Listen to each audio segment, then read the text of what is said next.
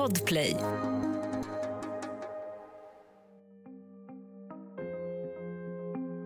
Ett ungt par kommer in på polisstationen i Stockholm. Allting verkar först normalt, fram till att kvinnan får prata med en polis i enrum och börjar berätta något helt osannolikt och chockerande. Kvinnan ska bli känd som bunkerläkarens offer och det är den oberörda gärningsmannen som sitter lugnt och väntar i receptionen. Den som griper honom är polisen Kristoffer Samsing. Det här är Jag var där, en dokumentär från Podplay av Andreas Utterström och Mattias Bergman. Nytt avsnitt varje onsdag om du inte lyssnar genom Podplay. Där finns hela säsongen redan nu. Jag heter Kristoffer Samsing, jobbar som polisinspektör på, i Citypolisen på Norrmalms polisstation. Det har jag gjort sedan 2000. Norrmalms polisstation ligger på Kungsholmsgatan i Stockholm. Den är en del av ett helt kvarter som inrymmer bland annat Passexpeditionen, Kronobergshäktet och Stockholms tingsrätt. När är det som mest tillfredsställande att vara polis? Det är inte bara en klyscha utan det är när man helt enkelt hjälper folk. Det kan vara allt ifrån att man räddar någon till som håller på att dö, drunkna eller något liknande sånt. Någon som eh, vill sig av daga. Eller att man helt enkelt får in någon medmänniska på ett annat spår. Exempelvis då missbruk eller något annat. Där. När är det som mest frustrerande att vara polis? När jag helt enkelt eh, kanske frihetsberövar folk och eh, man inte alltid blir eh, fortsatt frihetsberövad. Och när man tycker att det borde vara så. Kristoffer Samsing har varit vid ordningspolisen och Klara-polisen. Men 2015 jobbar han på station sedan några år. Då arbetade jag för tillfället som stationsbefäl på Norrmalms polisstation i Stockholm city. Eh, det innebär att eh, jag förmansprövar frihetsberövade som kom in så att säga. Det är lite olika va, men det är de poliserna som kommer in med de frihetsberövade, det är där jag kommer in i bilden genom att göra en förmansprövning så att det liksom är korrekt frihetsberövat. Mm. säga. Och även anmälningar där det inte är frihetsberövat än. Vi ska tillbaka till torsdagen den 17 september 2015. Min minnesbild är att jag jobbade natt, som jag ofta gjorde, i vart fall då. Då börjar jag vid 21-22 på, på kvällen. Och då är den tilltänkta tjänstgöringstiden till 7 på morgonen. Och det var det även den här natten. Det här är en vanlig jobbkväll för Kristoffer. Om det nu finns något som en vanlig kväll för en polis i city. Vad är det för typ av eh, ärenden som brukar landa på ditt bord då, om det är en, om det är en mer liksom, så att säga vanlig dag? Det kan dock vara precis vad som helst. Allt, allt ifrån att det är någon som har hittat en hund eller katt till ett dubbelmord eller någonting. Men det förekommer allt. Det är nog ingen överdrift att säga att väldigt många utav de här är påverkade utav främst alkohol. Hittills är det ett hyfsat normalt torsdagspass. Jag får till mig utav en kollega som sitter i receptionen på Kungsholmsgatan 43, Norrmalms polisstation att det är en kvinna som är påverkad och det är inte allt för sällan det är så. Och då ska man värdera om det stämmer. Hon stod framme vid luckan då, så att säga, om vi kallar det så, Norrmalms polisstation. Och hon hade kommit in med en mansperson också. Mannen, som heter Martin, är 37 år gammal. Isabelle, som vi kallar henne, är 30. Martin då satt på stolarna som finns i receptionen och Isabelle var framme vid luckan hos min kollega där. Isabelle har kommit till polisen för att hämta nyckeln till sin lägenhet. Hon och Martin har varit borta från stan i några dagar och nu kommer hon inte in i lägenheten. Orsaken är att polisen har bytt lås och satt dit en lapp där hon ombeds höra av sig. Detta för att Isabelle har anmälts försvunnen av sin familj som inte hört av henne på flera dagar och nu befarar att hon råkat illa ut. Och nu är Isabelle Eriksson alltså på plats på polisstationen tillsammans med Martin Trenneborg. De beter sig helt normalt, men eftersom hon är anmäld försvunnen måste reglerna följas. Kristoffer Samsings kollega skiljer på henne och mannen. Isabelle får följa med in i ett förhörsrum. Och samtidigt så ringde man upp till mig som jag var på ett annat våningsplan och ville att jag skulle komma ner. Så jag gick ner och då satt Isabelle i förhörsrummet. Eh, Gjorde väl ett påverkat intryck men inte agiterat på något sätt, tvärtom. Det var en, ytterligare en polis som hade tagit över och börjat förhöra henne lite mer formellt. Kollegan har gjort en slagning i datorn och upptäckt att man misstänker människorov. Alltså att Isabelle blivit kidnappad. Därför börjar polisen nu ställa frågor till henne. Hur, eh, hur är stämningen i det här rummet? Eh, I alla fall så är det ett intensivt eh, samtal så att säga och det, det framkom väl ganska snabbt där att den misstänkte satt ju helt enkelt i restriktionen och inte frihetsberövad på något sätt. Och vi behövde få lite mer information för att kunna helt enkelt agera mot honom där ju. Poddtips från Podplay. I podden Något Kaiko garanterar östgötarna Brutti och jag, Davva, dig en stor dos skratt. Där följer jag pladask för köttätandet igen. Man är lite som en jävla vampyr. Man har fått lite blodsmak och då måste man ha mer. Udda spaningar, fängslande anekdoter och en och annan arg rant. Jag måste ha mitt kaffe på morgonen för annars är jag ingen trevlig människa. Då är du ingen trevlig människa, punkt. Något Kaiko, hör du på Podplay. Därför är den misstänkte är Martin Trenneborg som fram till nyss framstått som Isabells killkompis. Men det är han inte. Isabelle kommer senare att skriva boken I bunkerläkarens våld. Där står det så här om det för henne helt livsavgörande samtalet i förhörsrummet. När jag kliver över tröskeln till det lilla rummet och dörren stängs bakom mig släpper alltihop på en gång. Jag bryter ihop. Stapplar och faller nästan. Jag måste luta mig mot bordet och skakar i hela kroppen. Gråter hysteriskt och kan knappt andas. Det känns verkligen som om all luft har lämnat kroppen. Berättar hon då att hon har varit fången i en bunker? Ja, jag vill minnas att hon nämnde det. Eh, det som jag behövde då initialt, eh, lite hastigt så att säga, det var väl något brott och göra den bedömningen om, den var tro, om det var trovärdigt det som Isabelle då uppgav. Isabelle berättar nu i högt tempo en helt otrolig historia.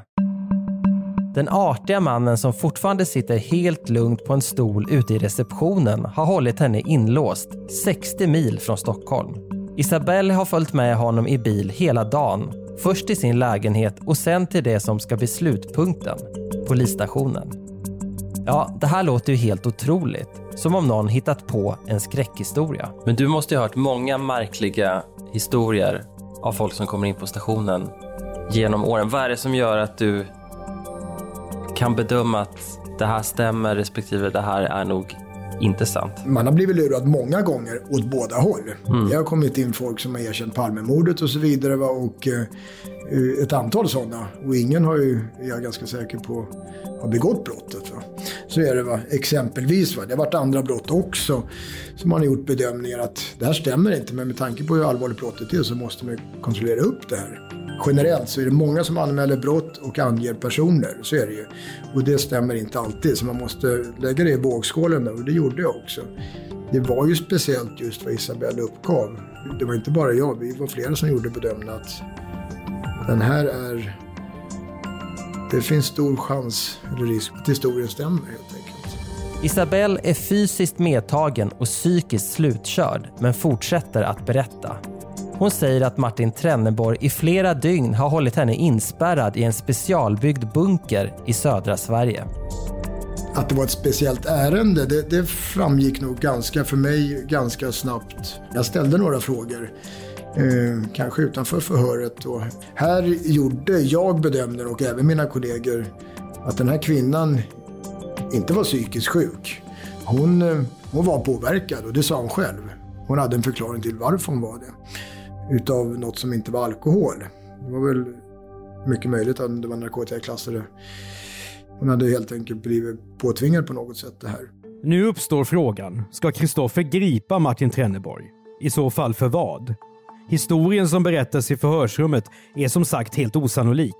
Men så osannolik att någon knappast skulle kunna dikta ihop den. Hon berätt, det som sticker ut är att det, det, ska finnas ett vapen i bilen som står precis utanför polisstationen. Jag bad några kollegor springa ut och kolla det här. Och en annan väg så inte Martin då skulle se det här då, som satt fortfarande i receptionen där. Då. Martin Trenneborg kör en Volvo som han har felparkerat på gatan mitt emot polishuset. Jag gick ut själv. På något sätt så beslutade jag om att göra en husrannsakan där och eh, inleda någon förundersökning på, ja, om det inte var vapenbrott eller någonting i alla fall. Va? Helt enkelt för att ha laglig rätt att gå och kolla i bilen där. Jag öppnade bakluckan och började titta och eh, vi ser en pistol ganska omgående. Den här vapnet vet jag inte hur skarp den var, men, men ändå. Alltså det, det, det räckte som jag ansåg då. Pistolen, ska det visa sig, är en kolsyrepistol i metall. Mycket lik en vanlig.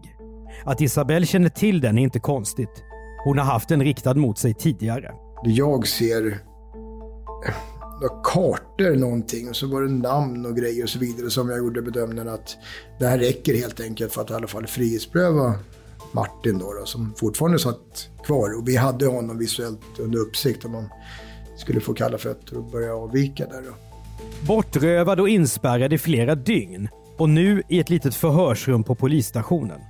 Allt medan den som skulle vara orsaken sitter helt lugnt och väntar bara några meter därifrån.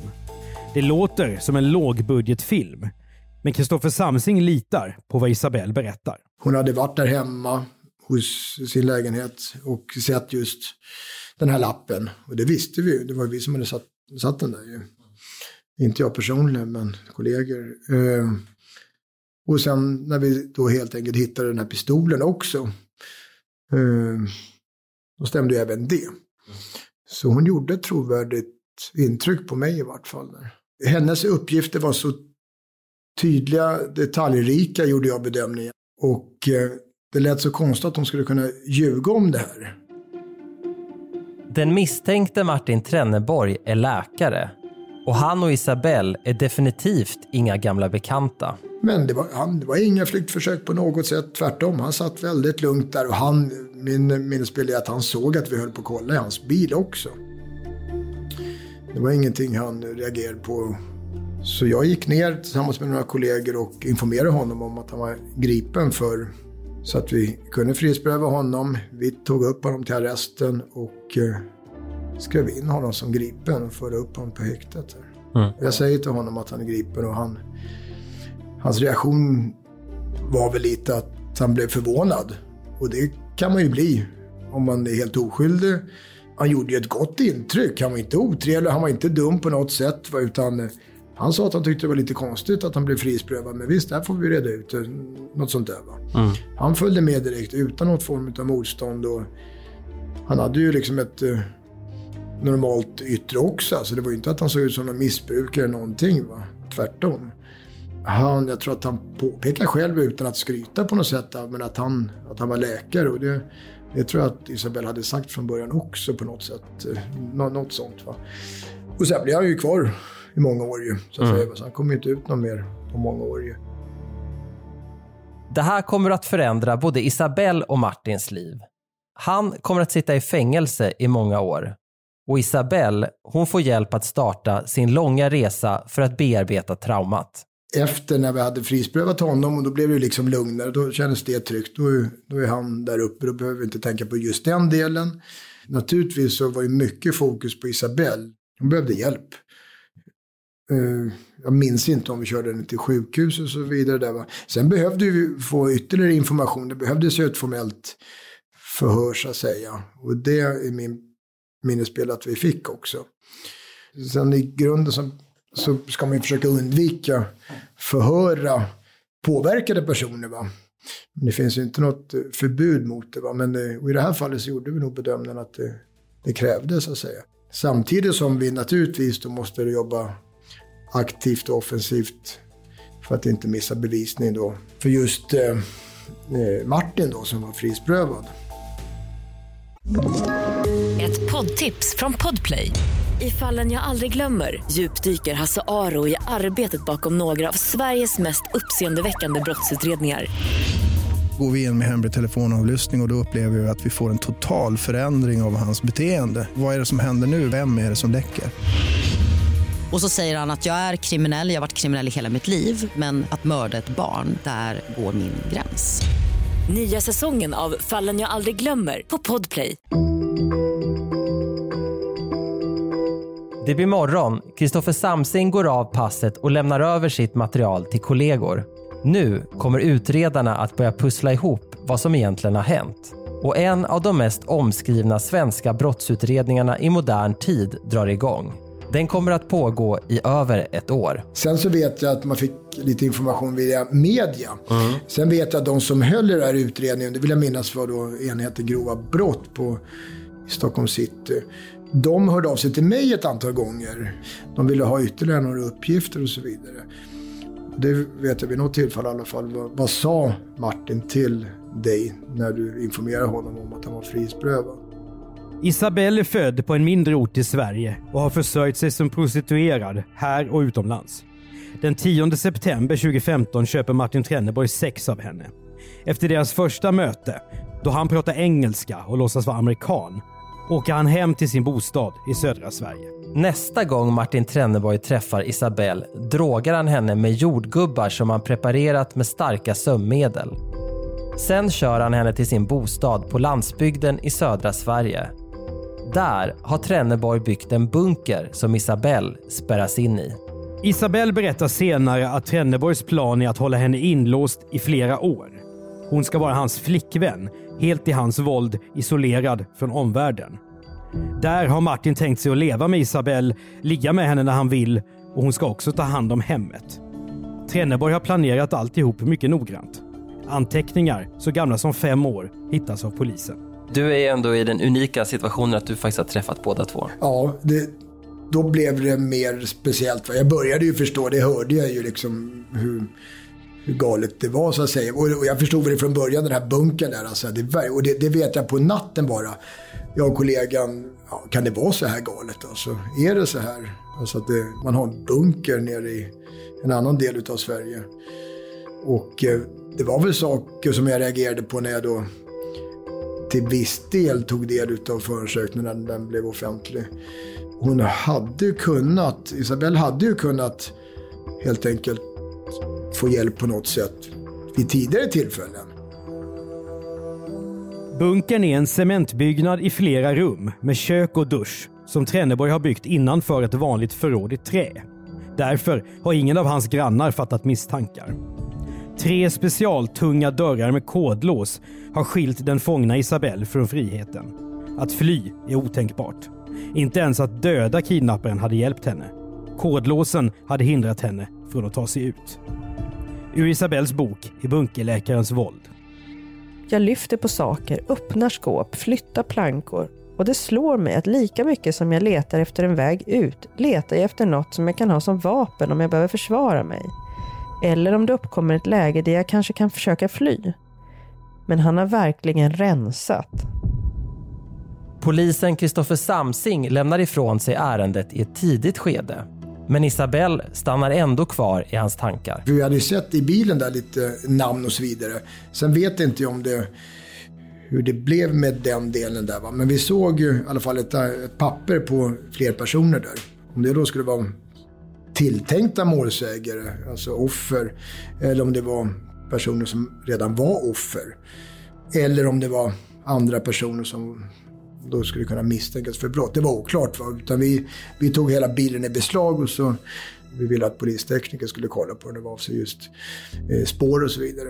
Bunkern är stor nog att rymma flera personer och har något som kan liknas vid en rastgård. Trenneborg berättar för Isabelle att han planerar att ta dit fler kvinnor. Hennes panik växer. Ska hon bli fast här för alltid?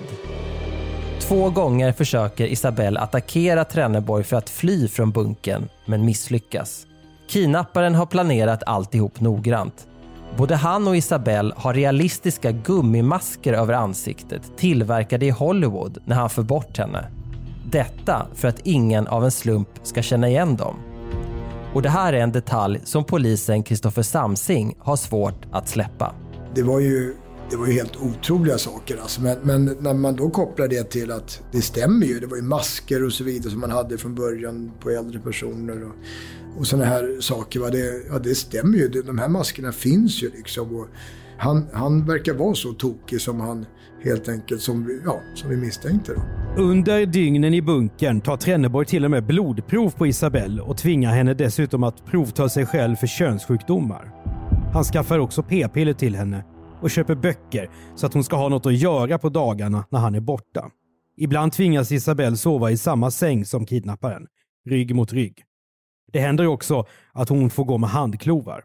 Vid ett tillfälle lägger Trenneborg pistolen i hennes hand och uppmanar henne att skjuta honom för att testa hennes förtroende för honom. Just den här händelsen, ärendet, eh, den var speciell. Alltså den, den var nästan till unik. Alltså, så, så är det väl i alla fall svenska mått så att säga. Va?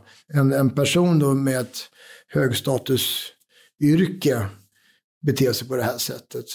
Det här var ju en smart person ju, så, så ja. det var ju helt uppenbart ju. Eh, men väldigt farlig och manipulativ, alltså det var väl helt klart ju. Och läkare har jag gripit ganska många utav faktiskt. Va? Det har jag faktiskt gjort. Va? Och då får man tänka på att det finns väldigt många läkare också.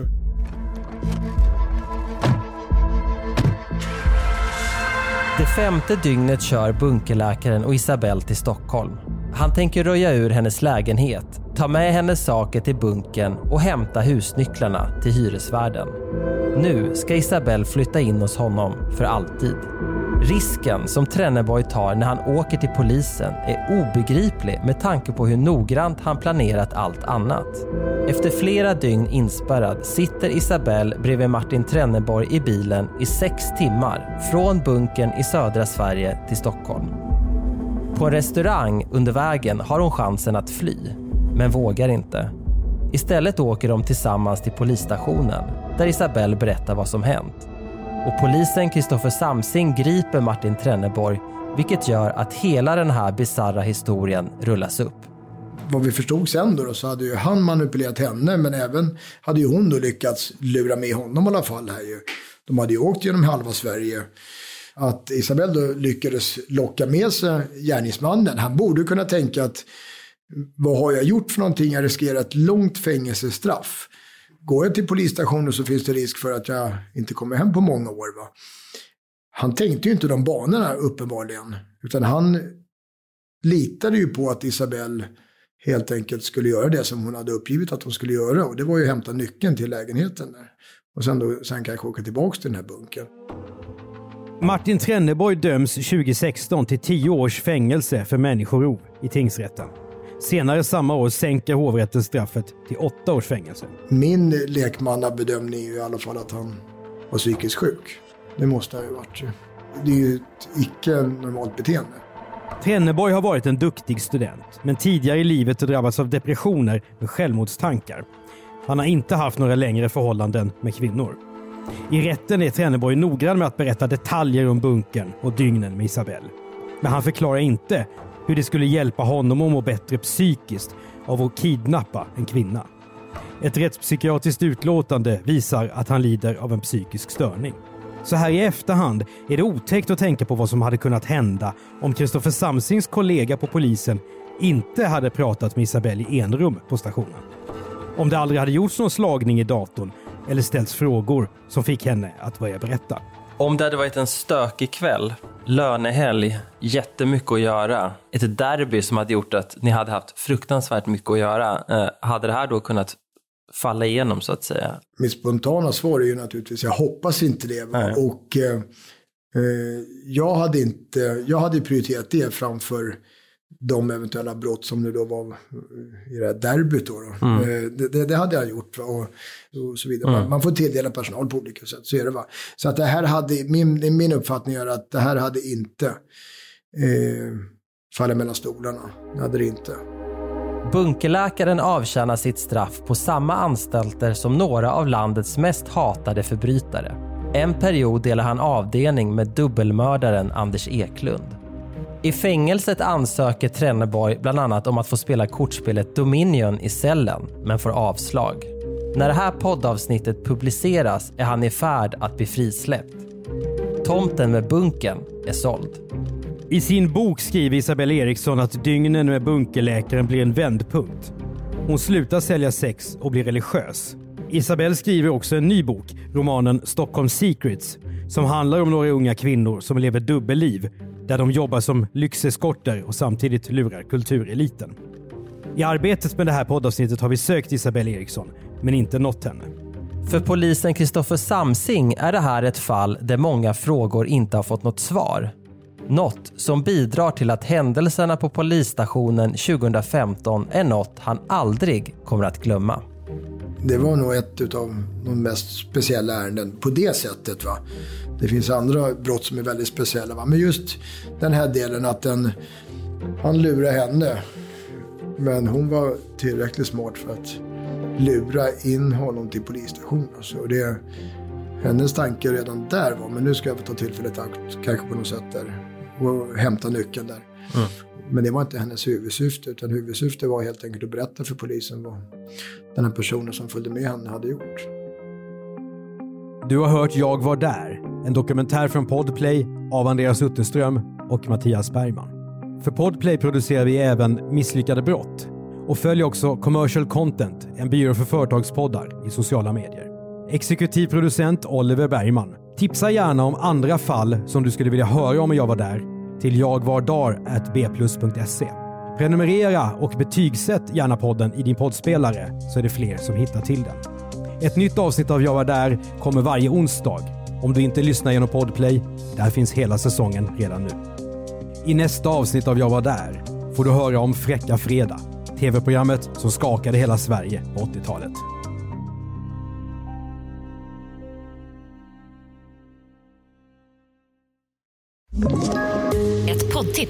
Podplay.